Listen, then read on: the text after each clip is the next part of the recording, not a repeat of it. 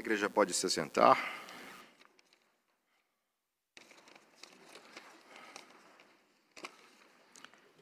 Peço aos irmãos que abram a Bíblia no Salmo 119,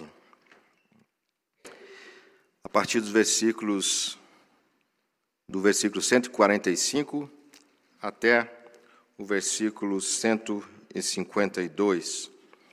Temos pregado dominicalmente neste belo salmo, o maior salmo da Bíblia, e hoje nós estamos, nós estamos nos aproximando cada vez mais da parte final dele. Essa é a décima, décima nona vez que vamos pregar neste salmo, porque é a décima nona letra do alfabeto hebraico que inicia esse texto. Então vamos ouvir com atenção, vamos ouvir com fé Vamos acompanhar a palavra de Deus, que diz assim: De todo o coração eu te invoco, ouve-me, Senhor, observo os teus decretos. Clamo a ti, salva-me, e guardarei os teus testemunhos. Antecipo-me ao alvorecer do dia e clamo. Na tua palavra espero confiante. Os meus olhos antecipam-se às vigílias noturnas, para que eu medite nas tuas palavras. Ouve, Senhor, a minha voz segundo a tua bondade, vivifica-me segundo os teus juízos. Aproximam-se de mim os que andam após a maldade, eles se afastam da tua lei. Tu estás perto, Senhor, e todos os teus mandamentos são verdade. Quanto às tuas prescrições, Há muito sei que as estabeleceste para sempre. Oremos. Ó Senhor Deus, nós queremos agradecer a tua palavra mais uma vez que foi lida, Senhor.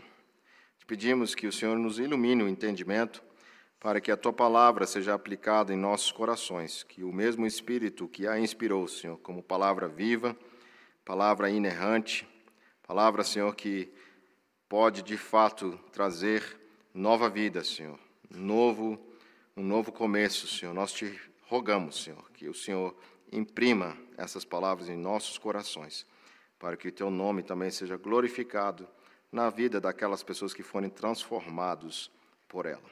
Em nome de Jesus que oramos. Amém. Este salmo, ele fala sobre duas coisas muito importantes.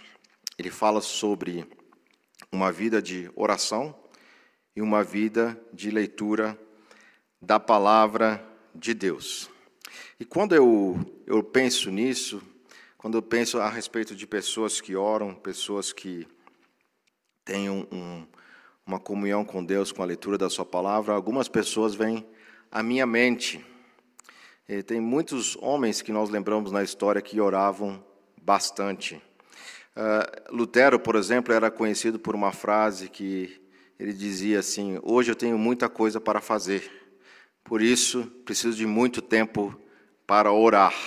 Normalmente a gente faz o contrário, quando a gente tem muitas coisas para fazer, muitas vezes nós temos menos tempo para orar. E eu poderia falar de tantos outros nomes de pessoas que a gente ouve falar ao longo da história da igreja, mas eu gostaria de deixar aqui um, um registro, e bem breve, para ser a nossa ilustração de início da, do sermão, que é sobre o meu avô. O meu avô, ele ficou viúvo com seus 80 anos. E era um senhor muito simples, ele terminou no máximo a quarta ou quinta série, não estudou mais, mas era uma pessoa muito inteligente, uma pessoa que conhecia muito da palavra de Deus sempre lendo alguém que, de fato, é, até o final da vida dele, eu via todos os jornais. Ele começava lá no jornal de um canal, ia trocando todos os canais, e no final da noite ele já tinha ouvido tudo o que aconteceu.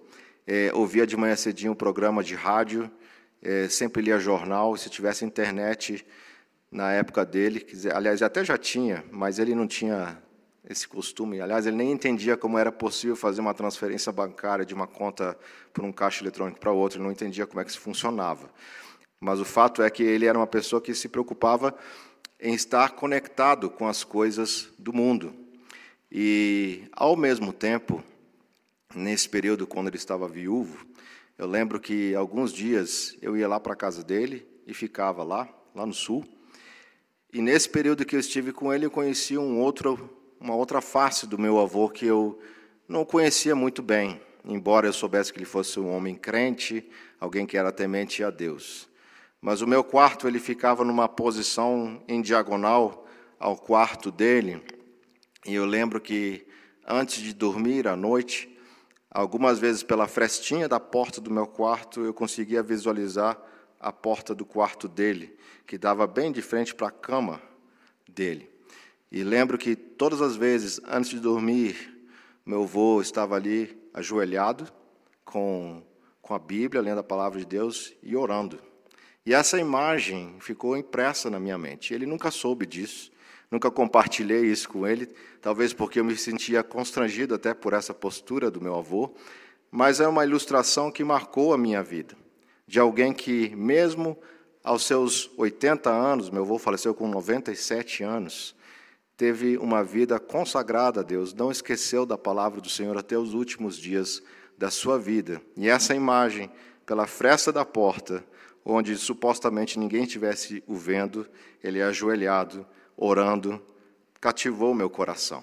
E é muito importante que a gente tenha essa imagem de pessoas que oram, e nós mesmos, para que nós entendamos quanto isso é impactante, quanto isso transforma a vida de tantas pessoas simplesmente pelo exemplo de vermos pessoas que estão orando. E nessa manhã, em resumo, nós vamos ver o que é ter uma vida de oração e leitura da palavra. Novamente, nós vamos aprender o que é o que significa ter uma vida de oração e de leitura da palavra de Deus. Então vamos na página, na, no primeiro versículo, na parte do versículo 145. Nós vamos ver isso aqui em cinco partes. E a primeira parte nós vamos ver aqui, onde fala sobre o coração, sobre o nosso coração e o que significa isso, qual é a nossa atitude em relação a Deus nesta posição de oração. O texto diz assim: De todo o coração eu te invoco. Ouve-me, Senhor, observo os teus decretos. Ah, alguns comentaristas colocam aqui, uh, e nós já ouvimos várias vezes aqui no culto também, que a palavra coração não é simplesmente aquela parte que fala sobre a nossa emoção, mas sim tem a ver com aquilo que é o nosso ser integral, a nossa vontade, as nossas emoções e os nossos pensamentos. Então, quando o salmista ou quando a Bíblia fala sobre coração, ele não está falando sobre aquela parte emocional. Ele está falando sobre o nosso ser integral: mente, coração, emoção e vontade. Essas três coisas conectadas. Então, quando o salmista fala de todo o coração, é como quando o nosso Senhor fala que nós devemos amar a Deus com todo o nosso coração, com todas as nossas forças. A ideia aqui que nós temos é alguém que intencionalmente busca a presença de Deus com todo o seu ser. De todo o coração, é alguém que está completamente concentrado e que se coloca na frente do Senhor. Agora, outra palavra que nós temos aqui, que o salmista coloca, é eu te invoco. A tradução para o português, na verdade, ela tenta deixar um pouco mais bonita a forma poética para não repetir palavras, mas é a mesma palavra de clamar. É como se ele estivesse dizendo assim: de todo o coração eu clamo, ouve-me, Senhor. Como é que deve ser esse clamor aqui? Calvino, ele, ao tratar desse termo clamar, desse clamor, ele diz que esse clamor não tem tanto a ver com a altura da nossa voz, mas sim com o fervor do nosso coração. Aqui não se trata tanto da altura, do quanto nós podemos clamar. Até, aliás, o nosso Senhor Jesus diz: não é pelo tanto falar que nós seremos ouvidos. E o texto aqui ele está querendo nos incitar a um clamor de fato de um coração fervoroso pela palavra de Deus. E veja que uh, ele está invocando não qualquer coisa, ele está invocando o Senhor. E se vocês, deve, se vocês observarem, vão, vão ver aqui novamente aquela palavra Senhor, toda ela em caixa alta, que representa o nome Yahvé, Adonai, que era somente o nome próprio dado pelo, por Deus para o seu próprio povo. Era o nome do Deus da aliança. Quando nós estamos invocando o nosso Deus, nós sabemos quem de fato nós estamos invocando. E, de fato, quando nós lembramos quem é o Deus da aliança, quem ele, quem ele é para o seu povo, o que significa crer no Deus Jeová, de fato, nosso coração deveria ser um coração convidado a uma oração de fato confiante nele. E o objetivo que, que a gente vai ver ao todo desse salmo é que esta oração, ao mesmo tempo, ela tem um efeito sempre bem prático, é que eu observo os decretos de Deus. Aqui nesse texto, aqui, como todos os salmos, Salmo 119, a cada um dos versículos nós temos um sinônimo para a palavra de Deus. E nós temos aqui, nesse primeiro caso, a palavra decretos, querem dizer estatutos, coisas que Deus estabeleceu. Não são coisas onde eu mesmo me coloco como o que vai definir o como eu vou viver a palavra de Deus. Muitas das vezes nós queremos orar, mas segundo a nossa própria vontade, segundo os nossos próprios entendimentos. Mas algumas aplicações que a gente pode tirar daqui rapidamente é, primeira coisa, antes de orar, nós devemos considerar, e parece uma coisa óbvia, que os filhos de Deus oram. A pergunta é: você tem orado? Você tem buscado, clamado, não só audivelmente aqui na igreja, por exemplo, mas o seu coração busca a Deus? Há esse fervor por orar? há esse desejo, essa inclinação, os filhos de Deus buscam orar. Qual é a disposição do seu coração? É uma disposição de clamar ou simplesmente fazer aquela oração que é uma oração muitas vezes que até a gente diz a mais curta do mundo, né? Senhor, abençoa o universo. Amém. Tu sabes. Acho que tu sabes é mais curto do que Senhor abençoa o universo. Veja, quando nós lemos é, textos como Filipenses 4, e a gente não vai para lá hoje, Paulo diz que Deus quer que nós façamos súplicas, que nós coloquemos e apresentemos diante de Deus as nossas orações, os nossos pedidos. Deus deseja que nós coloquemos o nosso coração, o nosso ser na Sua presença. A outra coisa que nós podemos aplicar aqui é que este clamor, normalmente na Bíblia, é colocado quando nós estamos debaixo de uma situação de perigo, situações onde nós não vemos muito escape. Por exemplo, é, enquanto o povo de Israel estava atravessando o Mar Vermelho, atrás vinha o exército e na frente estava o mar ainda fechado. Aquele desejo que o povo é, têm diante daquela situação, eles não têm para onde escapar a não ser clamar a Deus. E aí é, o povo começa a perguntar para Moisés o que, que eles vão fazer, e o Senhor diga, diz ao povo: Vem, vão em frente, marchem, que eu vou cuidar de vocês. É essa disposição, muitas das vezes, que a gente precisa entender que em momentos de perigo, de aflição das nossas almas, a nossa tendência, a nossa inclinação é procurar outras coisas. Mas aqui diz que nós devemos clamar ao Senhor. E uma aplicação muito prática que nós temos aqui. Se vocês forem ver, por exemplo, no Salmo 42 e 43, é, não preciso abrir também, lá nós vemos uma forma como nós disciplinamos o nosso coração a confiar no nosso Deus. O salmista no Salmo 42 e 43, ele fala com a sua própria alma, ele fala consigo mesmo. Ele diz assim: Ó oh, minha alma, porque está abatida? confia em Deus.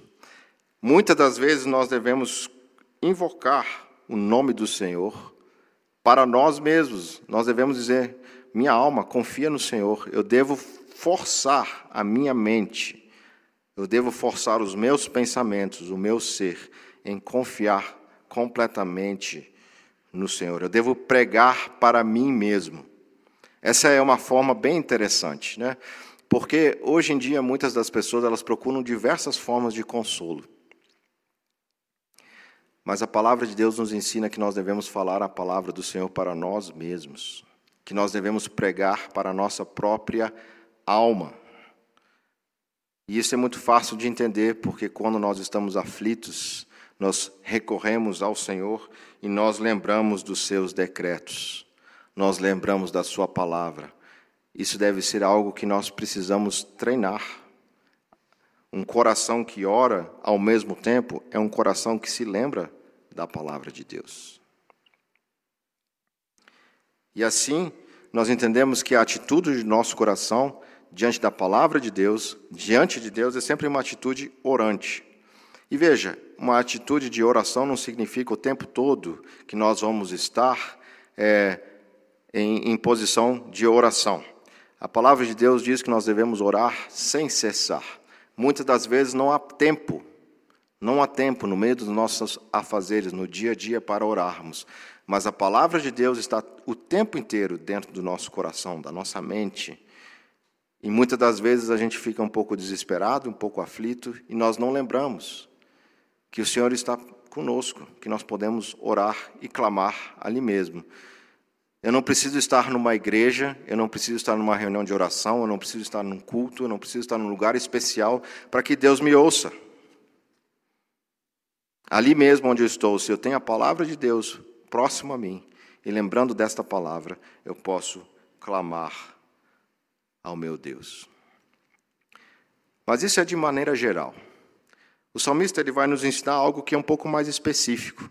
Isso nós vamos ver no Salmo no versículo 146, onde nós começamos a falar sobre a nossa postura, a nossa maneira diária de nos colocarmos diante de Deus. Se aqui nós vemos o nosso coração, agora nós vamos ver como é que a gente deve lidar com a nossa postura, postura dia a dia. Diz assim na palavra de Deus, verso 146: Clamo a ti, salva-me, e guardarei os teus testemunhos. Salva-me. Salva-me é justamente dito por alguém que reconhece que não tem poder. Alguém que reconhece que é completamente frágil. E alguém que reconhece que existe aquele que é soberano.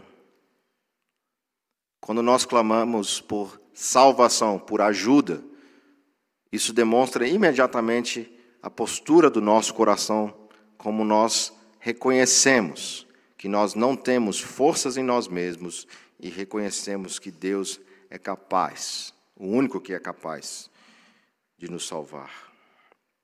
Essa palavra salva-me, ela tem vários sentidos, mas basicamente ela significa defender, livrar do mal, livrar do perigo e das, das aflições.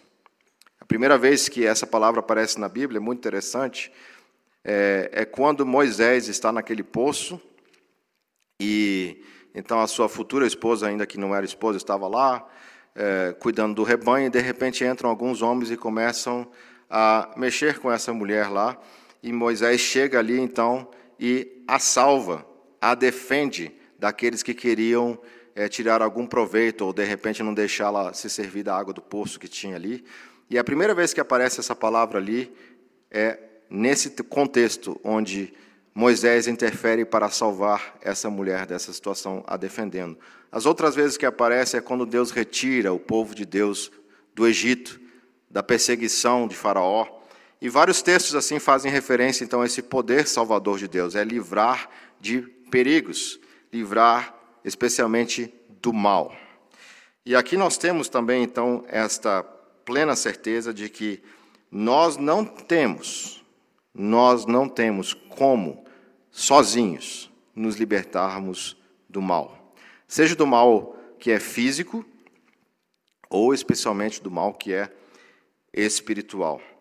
Deus nos salva em todos os sentidos. Ele nos salva é, temporalmente dos perigos deste mundo, ele nos salva espiritualmente dos perigos deste mundo espiritual, e ele também nos salva de uma maneira eterna. A salvação de Deus, ela não é apenas algo que serve momentaneamente. Essa salvação, ela é a salvação daquele Deus que nos salva, nos salva de maneira completa. E a pergunta que nós devemos fazer aqui, a aplicação que vemos aqui é: aonde eu tenho buscado a minha salvação? onde eu tenho buscado. Se eu de fato confio em Deus, se eu confio nos seus decretos, aqui diz: guardarei os seus testemunhos. É muito interessante que o salmista escolhe a palavra testemunhos aqui. Ela faz referência à, à arca da aliança, faz referência à aliança de Deus. A palavra testemunho tem a ver com aquilo que tem um símbolo, um significado a respeito de Deus cumprindo as suas promessas. Quando nós vemos essa palavra aqui de testemunhos, nós lembramos é, de Deus dando as suas promessas ao seu povo. A arca da aliança continha a palavra do testemunho, que eram os dez mandamentos. Então, toda vez que nós vemos a palavra testemunho, é um sinônimo, sim, para a palavra de Deus, mas com referência a Deus sendo fiel às suas promessas. Então, quando nós estamos diante de perigos, nós devemos lembrar que Deus é fiel às suas promessas, que Ele cumpre com as suas palavras. Aplicações aqui. Muitas das vezes nós não procuramos Deus em primeiro lugar. Nós procuramos outras formas de salvação, tão modernas e tão antigas. Procuramos confiar em filosofias, muitas das vezes, que o mundo nos oferece. É, por exemplo, confiar em si mesmo. Confie em si mesmo. Já ouviram falar disso muitas vezes. Essa palavra, ela coloca a nossa salvação completamente em nossas mãos. Ou confie no dinheiro. Se você tiver dinheiro, se você tiver segurança, então você está salvo. Ou de várias formas. Ou você achar que pode confiar porque você tem segurança suficiente no seu prédio, no seu país, você tem uma estrutura para te defender. Seja o que for, essas coisas, elas não têm valor para nos defender em si mesmas. A palavra de Deus diz que em vão vigia o sentinela, se o Senhor não vigiar a casa. E qual é o fruto então dessa confiança no Deus que salva? É justamente guardar a palavra de Deus. É o que diz aqui no texto, na parte final: Salva-me e guardarei os teus testemunhos. Há um prazer muito maior na obediência na palavra de Deus do que simplesmente ser salvo. Não é pensar simplesmente na salvação do inferno, de sermos livres da condenação eterna, ou de estarmos salvos eternamente na presença de Deus. Mas o que de fato deveria cativar o nosso coração é que, como o salmista diz, salva-me e guardarei os teus testemunhos. É a disposição de um coração que de fato entende que somente no Senhor nós temos tudo que é necessário para a nossa vida, para a nossa piedade, que a nossa alegria, que o nosso, nosso dia a dia depende completamente dEle. Talvez muitas pessoas pensem, não, eu vou confiar em Deus para eu ser livre de perigos. Trata Deus simplesmente como se fosse um amuleto. É, acha que Deus é um ser que eu posso manipular. E na Bíblia, quando nós podemos manipular as coisas espirituais, isso é chamado de feitiçaria. Quando eu faço as coisas certas, usando determinados tipos de é, cerimônias, rituais, e assim então eu consigo aquele benefício aguardado. Nosso Deus é um ser pessoal, um ser santo que eu posso ter relação com Ele. Nesse sentido, eu não posso manipular Deus. Ele me salva, mas em gratidão, em alegria, eu vivo então em obediência à palavra dele. Não para ser salvo, não para ser livre do inferno, não para estar no céu, mas porque de fato eu entendo que a minha alegria e o prazer da minha vida é o próprio Senhor. Então nós aprendemos aqui que nós não devemos invocar outras coisas senão o Senhor, não devemos confiar em outras coisas senão no próprio Deus, que o fruto do coração que ora é afetado de tal maneira que nós buscamos obedecer a palavra de Deus. Como um filho obediente, como um filho desejoso de fazer a vontade do seu próprio Pai. E Jesus é o maior exemplo para nós nisso. Ele disse: a minha, a minha vontade é fazer a vontade do Pai. A minha comida e a minha bebida. Quantos de nós gosta de sair para comer e beber, para ter aquela mesa farta, de repente comer uma boa picanha, ou um bom sushi, eu não sei. Alguém sempre tem alguma predileção com comida. Mas o que, que Jesus quer dizer com isso? É que essa obediência é tão prazerosa quanto esse momento onde nós somos alimentados por algo muito gostoso. De fato, comer a palavra de Deus e viver a palavra de Deus, de fato, deveria ser algo gostoso, algo que traz prazer ao nosso coração. E nós vamos ver isso um pouco mais para frente. E agora, como os nossos ouvidos devem ser diante da palavra de Deus? Vamos ler os versos 147 e 149. Até 149. Diz assim. Aliás, perdão, 148 a 149. Os meus olhos antecipam 147. Ah, Antecipam-me o alvorecer do dia da noite e clamo a tua palavra. Espero confiante. Os meus olhos antecipam-se às vigílias noturnas, para que eu medite nas tuas palavras. Ouve, Senhor, a minha voz, segundo a tua bondade, e vivifica-me segundo os teus juízos. No versículo 147, nós temos o que nós poderíamos chamar o como eu devo me colocar diante da palavra de Deus. E a palavra ouvidos, ela serve bem para este propósito. Se nós começamos com o nosso coração, que deve ser colocado completamente na presença de Deus, os nossos joelhos, no sentido de a nossa postura de dependência daquele que busca a salvação, agora nós temos os ouvidos. De que maneira os nossos ouvidos devem ser colocados diante da presença de Deus? Vejam o versículo 147 diz: Antecipo-me ao alvorecer do dia e clamo. Na tua palavra espero confiantemente. A palavra é, antecipar, o texto hebraico diz aqui: Eu acordo os meus olhos. É muito interessante é, essa forma, né? Eu acordo os meus olhos. Ou seja, eu, ou seja, eu, eu desperto. É, e talvez alguns aqui enxergariam ah, mais a questão da ansiedade de logo acordar cedo para ler a palavra de Deus, porque aqui diz: Antecipo-me ao alvorecer do dia e clamo, na tua palavra espero confiante. É alguém que acorda, abre os seus olhos para ter os seus ouvidos atentos à palavra de Deus.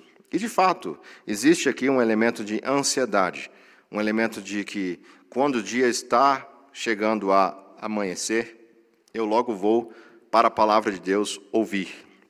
Mas alguns outros comentaristas enfatizam uma coisa que também é fato, que nós podemos ver aqui. Isso não é uma coisa que acontece apenas uma vez. É algo constante, algo repetitivo. Embora então haja de fato o aspecto da ansiedade do anseio de logo de manhã ouvir a palavra de Deus, isso não é uma coisa fugaz, onde acontece uma ou duas vezes, mas é algo que acontece constantemente. E aqui diz então: antecipo-me ao alvorecer do dia e clamo na tua palavra, espero confiadamente ou confiante. Essa ideia aqui é que nós, de fato, devemos ter essa disposição de ouvir a palavra de Deus logo cedo, de orarmos, de nos colocarmos diante da presença dEle e buscar na palavra dEle a nossa esperança. Veja, às vezes nós somos tardios em buscar a palavra de Deus. Aqui o salmista já está nos dizendo, desde a primeira hora do dia, desde antes de nascer, eu devo esperar, devo esperar na palavra de Deus. Uh, no Evangelho de Marcos, no capítulo 1, versículo 35, uh, é, lá nós vemos Jesus Cristo saindo bem cedo, antes do sol nascer, para orar. E Jesus tinha essa prática. Jesus nos ensina como nós devemos fazer. A primeira hora do dia, buscar a presença de Deus. É muito interessante que a presença, que a oração do nosso Senhor nos ensina que nós devemos buscar a presença de Deus logo cedo. Se a gente parar para pensar na oração do nosso Senhor, chamada de oração dominical, ele começa a oração falando sobre Deus, Deus Pai, e logo depois ele fala das nossas necessidades e diz: O pão nosso de cada dia nos dá hoje. Ora, faz sentido eu pedir o pão no final do dia? O pão nosso de cada dia nos dá hoje. Essa oração, ela de certa maneira nos ensina que a primeira coisa que eu devo fazer é buscar a palavra de Deus logo cedo e orar e pedir ao Senhor. Outra coisa que nós vemos aqui, isso já nos serve também como aplicação, é que nós devemos esperar confiantes. Ora, se nós conhecemos o Deus do testemunho, Deus das alianças, quem é o nosso Senhor, nós não deveríamos vacilar. Nossa alma deveria confiar plenamente no Senhor. Aqui diz que nós esperamos com confiança, espero confiante. Muitas vezes nós confiamos desconfiando. E de fato, nosso coração às vezes ele é partido por conta do pecado. Tem um texto é, em Marcos 9, onde Jesus pergunta a um homem: Você crê que eu posso curar o seu filho? E aquele homem responde: Creio, mas ajuda-me na minha falta de fé. E mesmo assim, aquele filho é curado. Muitas das vezes, nós estamos assim diante de Deus: Senhor, eu creio, mas ajuda-me na minha falta de fé. Deus é tão misericordioso que, mesmo assim, muitas vezes ouve nossas orações. Mas essa, esse não é o estado ideal de um filho de Deus. Ele deve crescer em graça e conhecimento a tal ponto que ele pode falar com certeza, como salmista: Espero confiante. Espero que o Senhor, de fato, está cuidando de mim. Eu tenho confiança que Deus cuida desde o meu levantar até o meu deitar, a minha entrada e a minha saída. Deus cuida de mim de maneira perfeita. E o meu coração precisa estar atento a isso. Eu preciso orar, entendendo que eu não estou orando para alguém que me dá uma certeza incerta. Nosso Deus é completamente imutável nas suas promessas. Se nós podemos pregar hoje o Salmo 119, só pelo fato de podermos expor esse salmo hoje, é porque nós cremos que Deus é imutável nas suas promessas.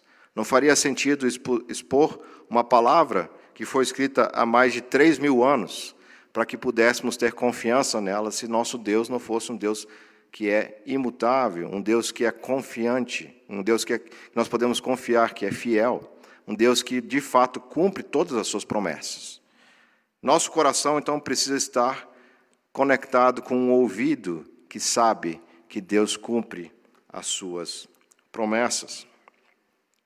E o versículo 148 vai nos dizer por quê.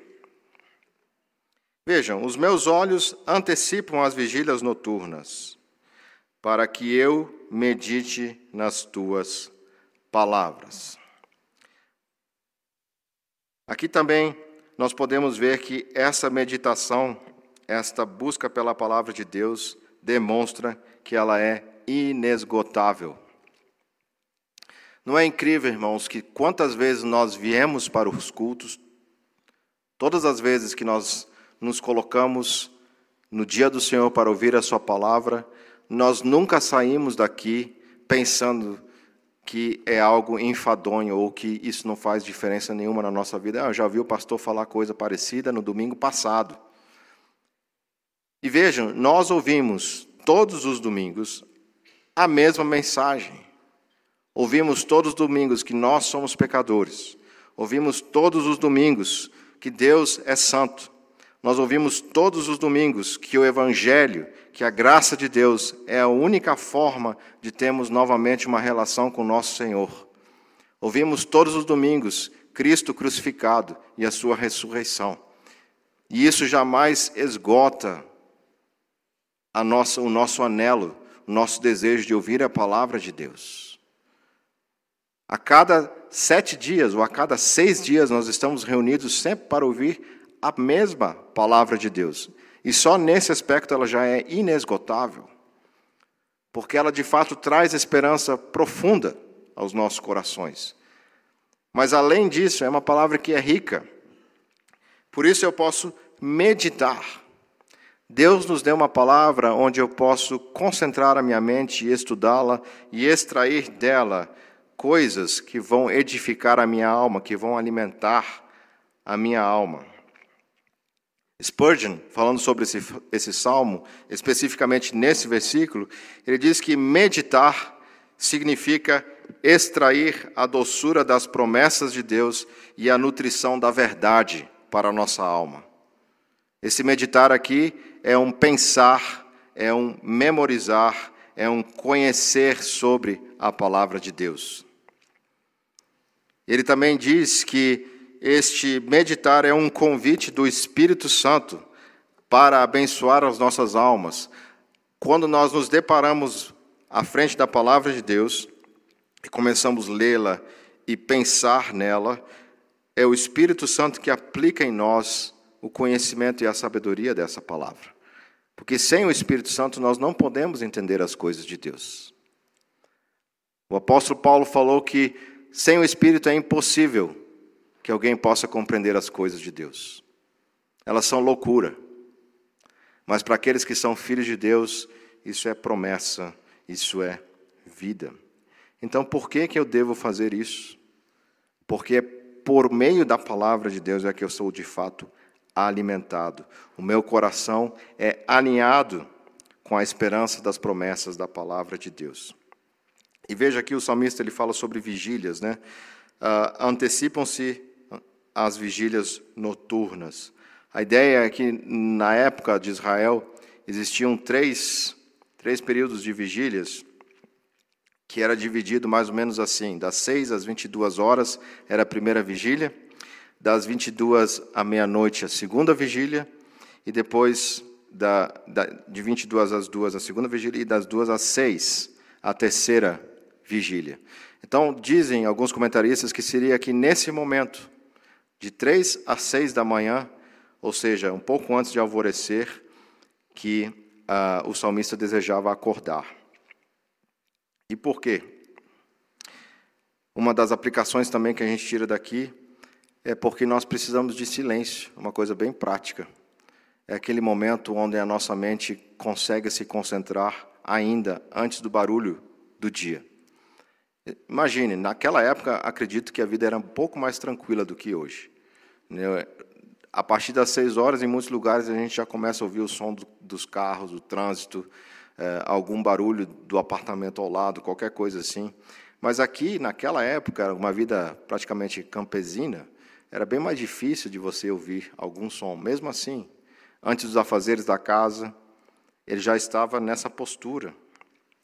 Alguém que procurava separar um tempo antes do amanhecer para orar e ouvir a palavra de Deus. Pergunta: nós temos tido essa disposição? Nós temos desejado e feito isso com frequência? Às vezes o desejo a gente tem, a gente confessa, eu gostaria muito de fazer, mas e a nossa perseverança em fazer isso? Não é algo fácil, mas por isso que o tempo todo o salmista ele fala que a esperança dele está no Senhor. Vejam o versículo 148 diz: Vivifica-me segundo os teus juízos. Não é possível para nós mesmos termos uma atitude se Deus mesmo não nos vivificar. Ele reconhece quem Ele é, ele reconhece a sua necessidade. Veja, o salmista, ele, ele é aquele que reconhece que precisa completamente de Deus.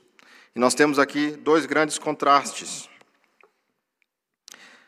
No versículo 149, esse contraste vai aparecer aqui. Ele diz assim: Ouve, Senhor, a minha voz segundo a tua bondade, vivifica-me segundo os teus juízos.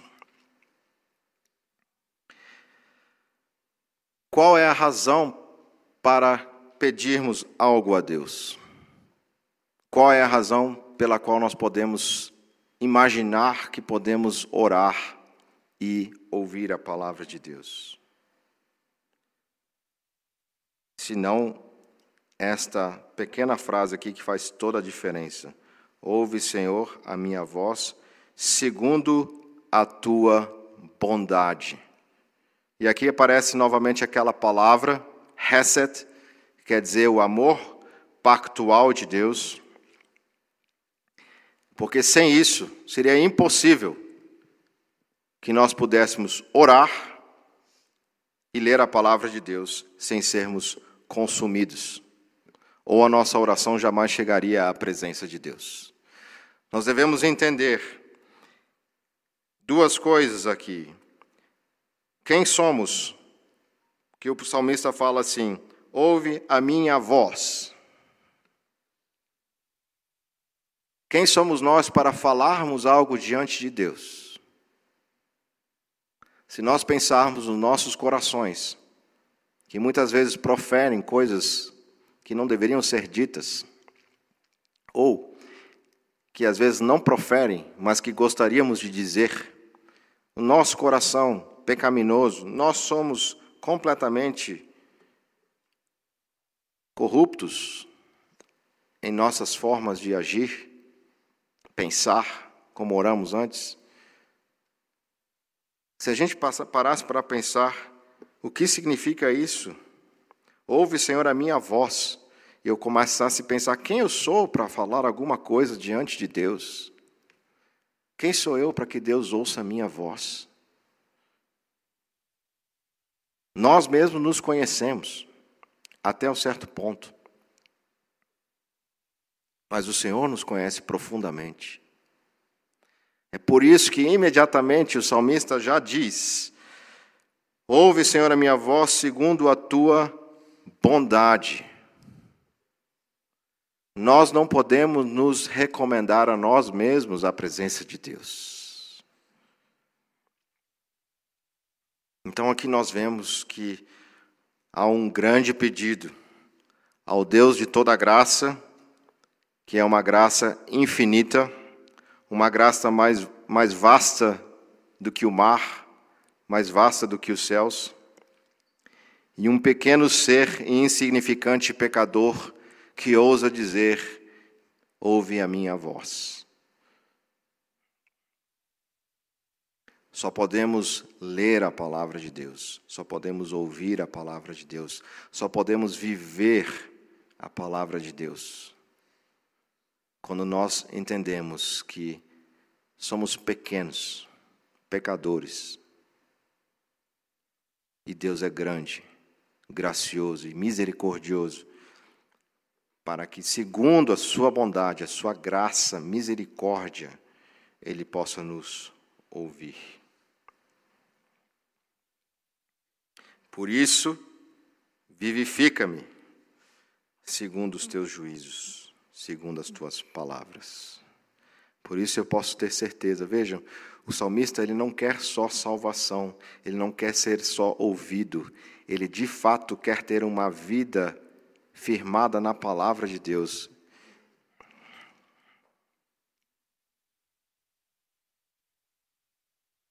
Talvez uma das aplicações que nós podemos tirar daqui, e eu acredito que eu já tenha falado aqui nesse púlpito,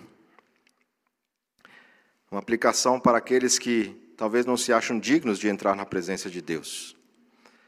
Horatius Bonar, um pregador presbiteriano do século XIX, ele tem um sermão que ele fala sobre a graça de Deus, onde ele afirma que muitos acham que por estarem tão cansados não podem se assentar, ou por estarem tão sedentos não podem beber água, mas isso é um absurdo. É como se alguém dissesse: Eu tenho tantos pecados que eu não posso entrar na presença de Deus. Eu sou tão pecador que eu não sou digno de estar na Sua presença, e de fato isso é verdade. Mas Jesus, Ele afirma: Eu vim para os que estão doentes, para os pecadores. Vinde a mim os que estão cansados e sobrecarregados, e eu vos aliviarei. E essa aqui é a grande esperança que nós temos de entrar na presença de Deus. Nós devemos ter ânimo, ousadia, como dizem Hebreus, de entrarmos no Santo dos Santos, no trono da graça, não por conta da nossa pessoa, mas por conta da misericórdia, da aliança que Deus tem conosco. De fato, nós somos responsáveis é, de termos qualquer privilégio na presença de Deus. Nós não temos o que nos recomendar, mas somente o Senhor nos atrai. O resultado disso é que um coração que entende essa graça de Deus, ele é constrangido a buscar a sua presença e então viver nessa misericórdia de maneira grata, de maneira que a vida espelhe o que ele está pedindo. E aqui nós temos também uma demonstração grande de poder, porque as duas coisas estão aqui: a bondade de Deus e a palavra, os juízos de Deus. As duas coisas estão aqui e elas são uma demonstração do poder irresistível de Deus. A graça de Deus que nos atrai e o poder de Deus para fazer-nos viver segundo esta graça. Isso aqui está contido aqui. E como eu mencionei meu avô, ele tinha uma frase e essa frase ela tem uma sabedoria muito grande. Ele dizia assim: quem manda sempre faz melhor ou pelo menos deveria. Se Deus nos ordena a buscar a sua graça e buscar viver conforme a sua palavra, é porque ele vai fazer isso em nós. Deus não vai nos ordenar algo onde ele chama os seus filhos e não nos capacita a isso. Embora ainda nesse mundo nós estejamos lutando contra o pecado, de uma maneira final isso será cumprido em nossa vida. E por fim, nós vamos ver que essa vida de vivificação na palavra de Deus, ela de fato tem que demonstrar de uma maneira muito prática que há um contraste entre aqueles que são filhos de Deus e aqueles que não pertencem ao povo de Deus. Por isso nós vamos ler a parte final agora do nosso texto, do versículo 150 a 152 que diz assim: Aproximam-se de mim os que andam após a maldade, eles se afastam da tua lei. Tu estás perto, Senhor, e todos os teus mandamentos são verdade. Quanto às tuas prescrições, há muito sei que estabeleceste para sempre. Se nós entendemos que alguém deve ter um coração que busca a presença de Deus de maneira integral, a alguém que de fato tem uma postura de orar e buscar a presença de Deus e viver de acordo com a Sua palavra, isso necessariamente é mostrado por meio de contrastes. De alguma maneira, nós conseguimos perceber aqueles que fazem parte do povo de Deus e daqueles que não são parte da palavra de Deus. Interessante que o salmista coloca aqui exatamente neste contexto, falando sobre aqueles que procuram ou andam segundo a maldade. O texto fala: aproximam-se de mim os que andam após a maldade. Isso significa aqueles que são marcados pelo pecado, aqueles que têm uma vida onde nós olhamos para eles e percebemos que a marca que é, os caracteriza é de uma vida ímpia. E aqui diz que cada vez mais eles fazem o quê? Se afastam da tua lei. O chocante aqui é que, por oposição, nós podemos entender que eram pessoas que estavam próximas à lei. próximas à palavra de Deus. Ou seja, talvez pessoas que viviam no meio do povo de Deus, conheciam a palavra de Deus, mas foram se afastando. E a vida deles começou a ser caracterizada pelo pecado. E isso mostra uma vida, então, sem temor a Deus. Uma vida longe da palavra de Deus, que significa se aproximar cada vez mais do pecado. E, por fim, estabelecem suas próprias leis. Esse é o contraste. Aqueles que se afastam de Deus têm uma vida marcada pelo pecado. Essa é uma forma de fazermos uma autoavaliação. Se nós entendemos a graça de Deus, se nós entendemos a palavra de Deus, olhe para a sua vida. Você está se afastando mais da palavra de Deus? Ou você está se aproximando mais da palavra de Deus? Quando nós. Hoje nós fizemos aqui uma oração pelos aniversariantes, mas isso se aplica a todos. Quando nós olhamos nos nossos anos que vamos avançando, será que nós vemos progresso?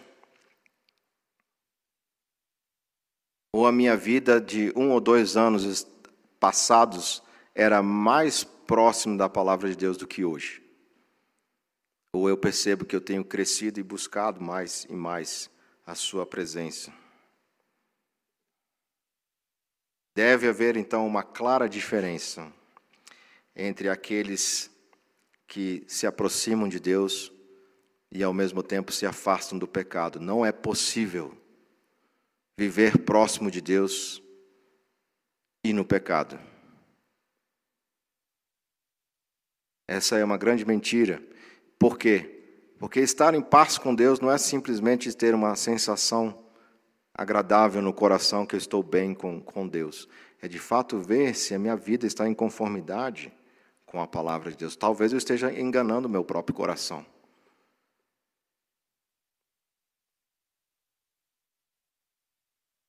Estar longe de Deus é cada vez mais ter menos temor à Sua palavra. Somente Deus pode determinar o que é bom ou mal. E é claro que os filhos do mundo vão se aproximar daqueles que são filhos de Deus, de alguma maneira. Nós vamos sofrer resistência, talvez na nossa própria casa, no nosso próprio lar, porque aqui diz: aproximam-se de mim os que andam na maldade.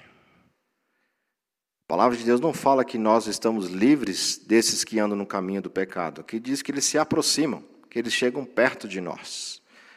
Ah, e nós entendemos que, de fato, nós, nós temos uma, uma luta neste mundo. O mundo, a carne, a nossa própria carne e o diabo, eles estão em conflito conosco com aqueles que foram regenerados pelo Espírito de Deus. Nós não podemos ser ignorantes, nós não vamos ter paz neste mundo, nesse sentido de descanso eterno. Isso está nos reservado para aqueles que um dia chegarão na presença do Senhor com a sua vida ressurreta, com a sua vida completamente santificada naquele momento que Jesus vier. E essa santificação será instantânea, porque o Senhor mesmo fará isso. Mas até lá é impossível. Aqui diz que esses que vivem assim se aproximam de nós. Nós devemos estar preparados para uma vida que possa dar resposta muitas vezes a esses que se aproximam de nós. Segunda coisa, nós devemos lembrar que não devemos andar segundo esses caminhos. O Salmo 1, ele nos lembra muito bem isso. Ele diz que existem três passos pelos quais alguém pode se afastar de Deus, e são muito sutis. Primeiro, a gente começa a andar com os pecadores, depois a gente para com eles e depois a gente se assenta. Então não é uma coisa imediata, é algo que aos poucos vai acontecendo. Mas se a nossa mente está cativa à palavra de Deus, eu consigo fazer a, discernir claramente quem está andando no caminho do pecado e aqueles que fazem parte dos que temem a Deus. E não devo viver conforme estas pessoas que buscam algo completamente à parte da palavra de Deus. Então, nós aprendemos aqui que Deus é santo, que Deus é verdadeiro, que Deus de fato nos vivifica para nos afastar do pecado. E, finalmente, uh, no versículo 151 aqui diz: Tu estás perto, Senhor, e todos os teus mandamentos são verdade. Vejam, quando ele vê o mal se aproximando, quando ele percebe que pessoas se aproximam dele com intenções malignas ou com intenções que não agradam a Deus, ele imediatamente lembra: Tu estás perto, Senhor, e todos os teus mandamentos são verdade. Por que o salmista colocou isso aqui? Que provavelmente esses que se aproximavam traziam alguma palavra ou alguma coisa que faziam duvidar da palavra de Deus. Ah, Deus não é Deus não vai se importar. Que mal tem? Qual o problema? Nunca aconteceu nada até agora. Minha vida está indo muito bem. Não vou me preocupar em viver de acordo com a palavra de Deus, porque, olha, até agora não aconteceu nada de mal com a gente. Você é muito, muito xiita. Você é muito crente. Para com isso. Esse negócio aí está sendo muito legalista. Né? Está sendo muito puritano no nosso meio, né? Mas não é mais ou menos assim que nos chegam algumas coisas. E aqui o salmista imediatamente lembra: o Senhor está perto e a tua palavra é a verdade. A grande mentira, a grande mentira que Satanás implantou no coração do homem e que o homem caiu nessa mentira é que a verdade de Deus e obedecer a Deus não são coisas prazerosas. Ou você tem prazer e alegria, ou você obedece à palavra de Deus. Não dá para viver com essas duas coisas juntas.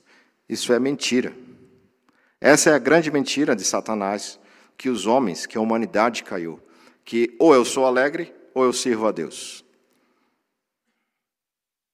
Mas aqui diz: Tu estás perto, Senhor, e todos os teus mandamentos são verdade. Ele tinha a alegria de estar na presença de Deus e tinha plena certeza que a palavra de Deus, e somente ela, é a verdade.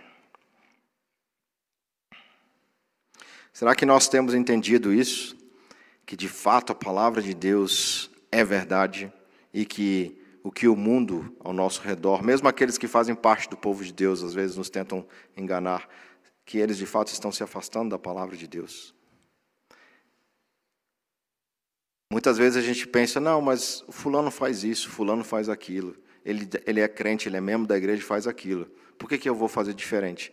Mas o padrão não é o que o outro faz, é o padrão que a palavra de Deus ensina. O nosso padrão é o Senhor Jesus. Não é o que os irmãos da igreja, num certo sentido, fazem. E, de fato, devemos ser exemplo. Mas quando alguém está andando de acordo com os princípios deste mundo, nós não devemos usar essas pessoas para justificar o nosso pecado. O nosso parâmetro é o nosso Senhor Jesus. E veja como é que então a gente faz isso, de que maneira que a gente pode treinar o nosso coração. Versículo 152. Aqui nós vamos ver como treinar o nosso coração, os nossos joelhos e os nossos ouvidos. É um grande resumo. Quanto às tuas prescrições, há muito sei que estabeleceste para sempre. Talvez a palavra-chave aqui é há muito sei, ou há muito tempo sei.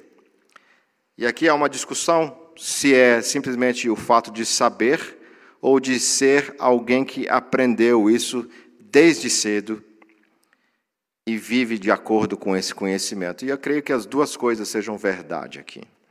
Tanto a ideia de que eu conheço há muito tempo, eu tenho um conhecimento intelectual dessas coisas, quanto eu tenho experimentado, tem sido um conhecimento prático na minha vida. Então, pode ser algo que nós aprendemos desde cedo, o quanto antes. A primeira aplicação que nós podemos fazer aqui.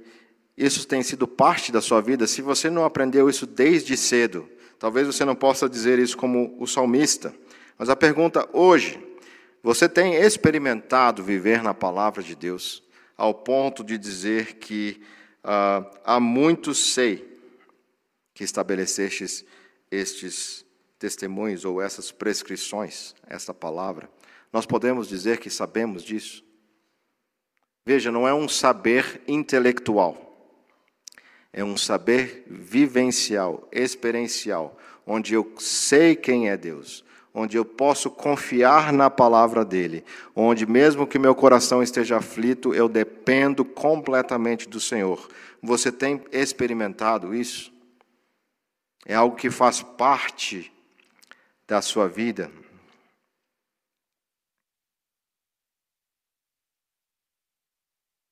Uma outra aplicação que nós podemos tirar daqui é: nós temos ensinado outros para que também tenham esse mesmo conhecimento. Vejam, nós temos responsabilidades como família. Os nossos filhos também devem aprender desde cedo. Há muito que eles devem saber da palavra de Deus. Que trágico é. Eu conheço a história de um amigo um grande amigo meu que se afastou do evangelho e hoje ele está voltando para a igreja. E a dor que ele sente no coração porque ele tem dois filhos e esses dois filhos não cresceram na igreja e não tiveram o mesmo conhecimento que ele teve. E agora ele está sofrendo, porque, embora ele tenha se afastado, ele teve a oportunidade de conhecer a palavra de Deus e hoje ele tem voltado ao Evangelho mas os seus filhos não querem saber mais nada da palavra de Deus. Que lamentável isso. Que lamentável perdemos a oportunidade de instruir outros da nossa família, daqueles que são próximos de nós. E nós mesmos, é lamentável quando nós mesmos nos afastamos e nos esquecemos da palavra de Deus. E também eu posso ensinar outros, outros que são novos na fé. Você que talvez não tenha filhos ainda, tem, tem se preocupado em ensinar outras pessoas a conhecer a palavra de Deus? Quais são as suas conversas com seus amigos, com aqueles que fazem parte do povo de Deus? Ou você tem também lembrado daquelas pessoas que nem conhecem ainda o Evangelho, para que elas de fato não tenham essa decepção e tristeza de chegarem ao final da vida delas e não poderem falar como salmista, há muito sei a respeito da tua palavra. Então, em resumo, o que nós aprendemos hoje aqui? Aprendemos que existem dois companheiros, companheiros celestiais, a oração e a meditação da palavra de Deus, que são inseparáveis. Nós não podemos dissociar a palavra de Deus de uma vida que é guiada pelo Espírito de Deus. Lembre-se, quando Deus criou o mundo, ele falou e o Espírito criou. Da mesma forma, nós lemos a palavra de Deus e Deus cria em nós, por meio do seu Espírito, aquilo que a sua palavra afirma. Nós devemos ter momentos silenciosos, nós devemos ser intencionais para ler e orar a palavra de Deus. Nós somos instruídos pela própria palavra de Deus e pelo exemplo do nosso Senhor Jesus Cristo a fazermos isso. Se não for no primeiro horário do dia, em algum outro momento da nossa vida, nós precisamos, como família, como irmãos em Cristo, procurar o nosso Senhor e ler a Sua palavra e orar. Nós somos chamados a meditar, a pensar na palavra de Deus, e por isso nós podemos entender que Deus nos chama. Isso é um grande incentivo. Deus nos chama a estar na Sua presença por meio da oração e por meio da leitura da palavra, para sermos nutridos espiritualmente, para sermos fortalecidos em nossa fé e para que tenhamos uma vida cada vez mais em graça. Mas isso tudo será em vão, porque somente em Cristo nós somos habilitados a viver assim. Cristo, num certo sentido, podemos afirmar, é o ouvido de Deus para nós. Sem Cristo nós não podemos ser ouvidos. Sem Cristo nós não podemos clamar por socorro. Sem Cristo não podemos viver uma vida santa. É somente por meio de Jesus que nós podemos ouvir.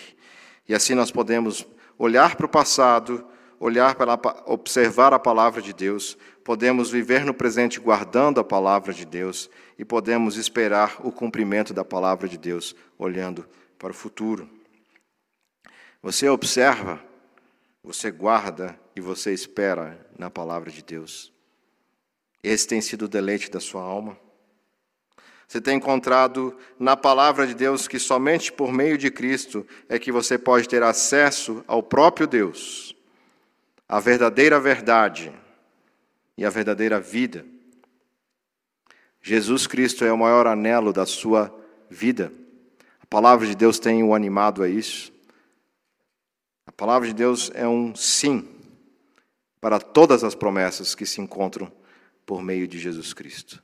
Paulo diz que Jesus Cristo é o Amém e o sim de Deus. Então, quando nós lemos a palavra de Deus, vamos rogar, Senhor, me ajude, que esta palavra de fato faça diferença em minha vida. Que de fato a minha oração seja de acordo com os teus princípios e que eu possa ser vivificado. Me afaste do caminho do mal e me aproxime de ti. Que essa seja a nossa oração. Vamos orar. Senhor Deus, estamos aqui na tua presença queremos te pedir que nos ajude a andar nos teus caminhos. Reconhecemos, Senhor, que muitas das vezes somos vacilantes, Senhor, que não invocamos o teu nome, mas rogamos a ti, Senhor, que nos ajude a ter um coração cada vez mais disciplinado, um coração cada vez mais firmado na tua palavra, Senhor. Te peço, Senhor Deus, que abençoe a tua igreja, Senhor, com um coração de fato penitente, reconhecedor dos pecados, que os nossos joelhos estejam sempre prostrados na tua presença, Senhor.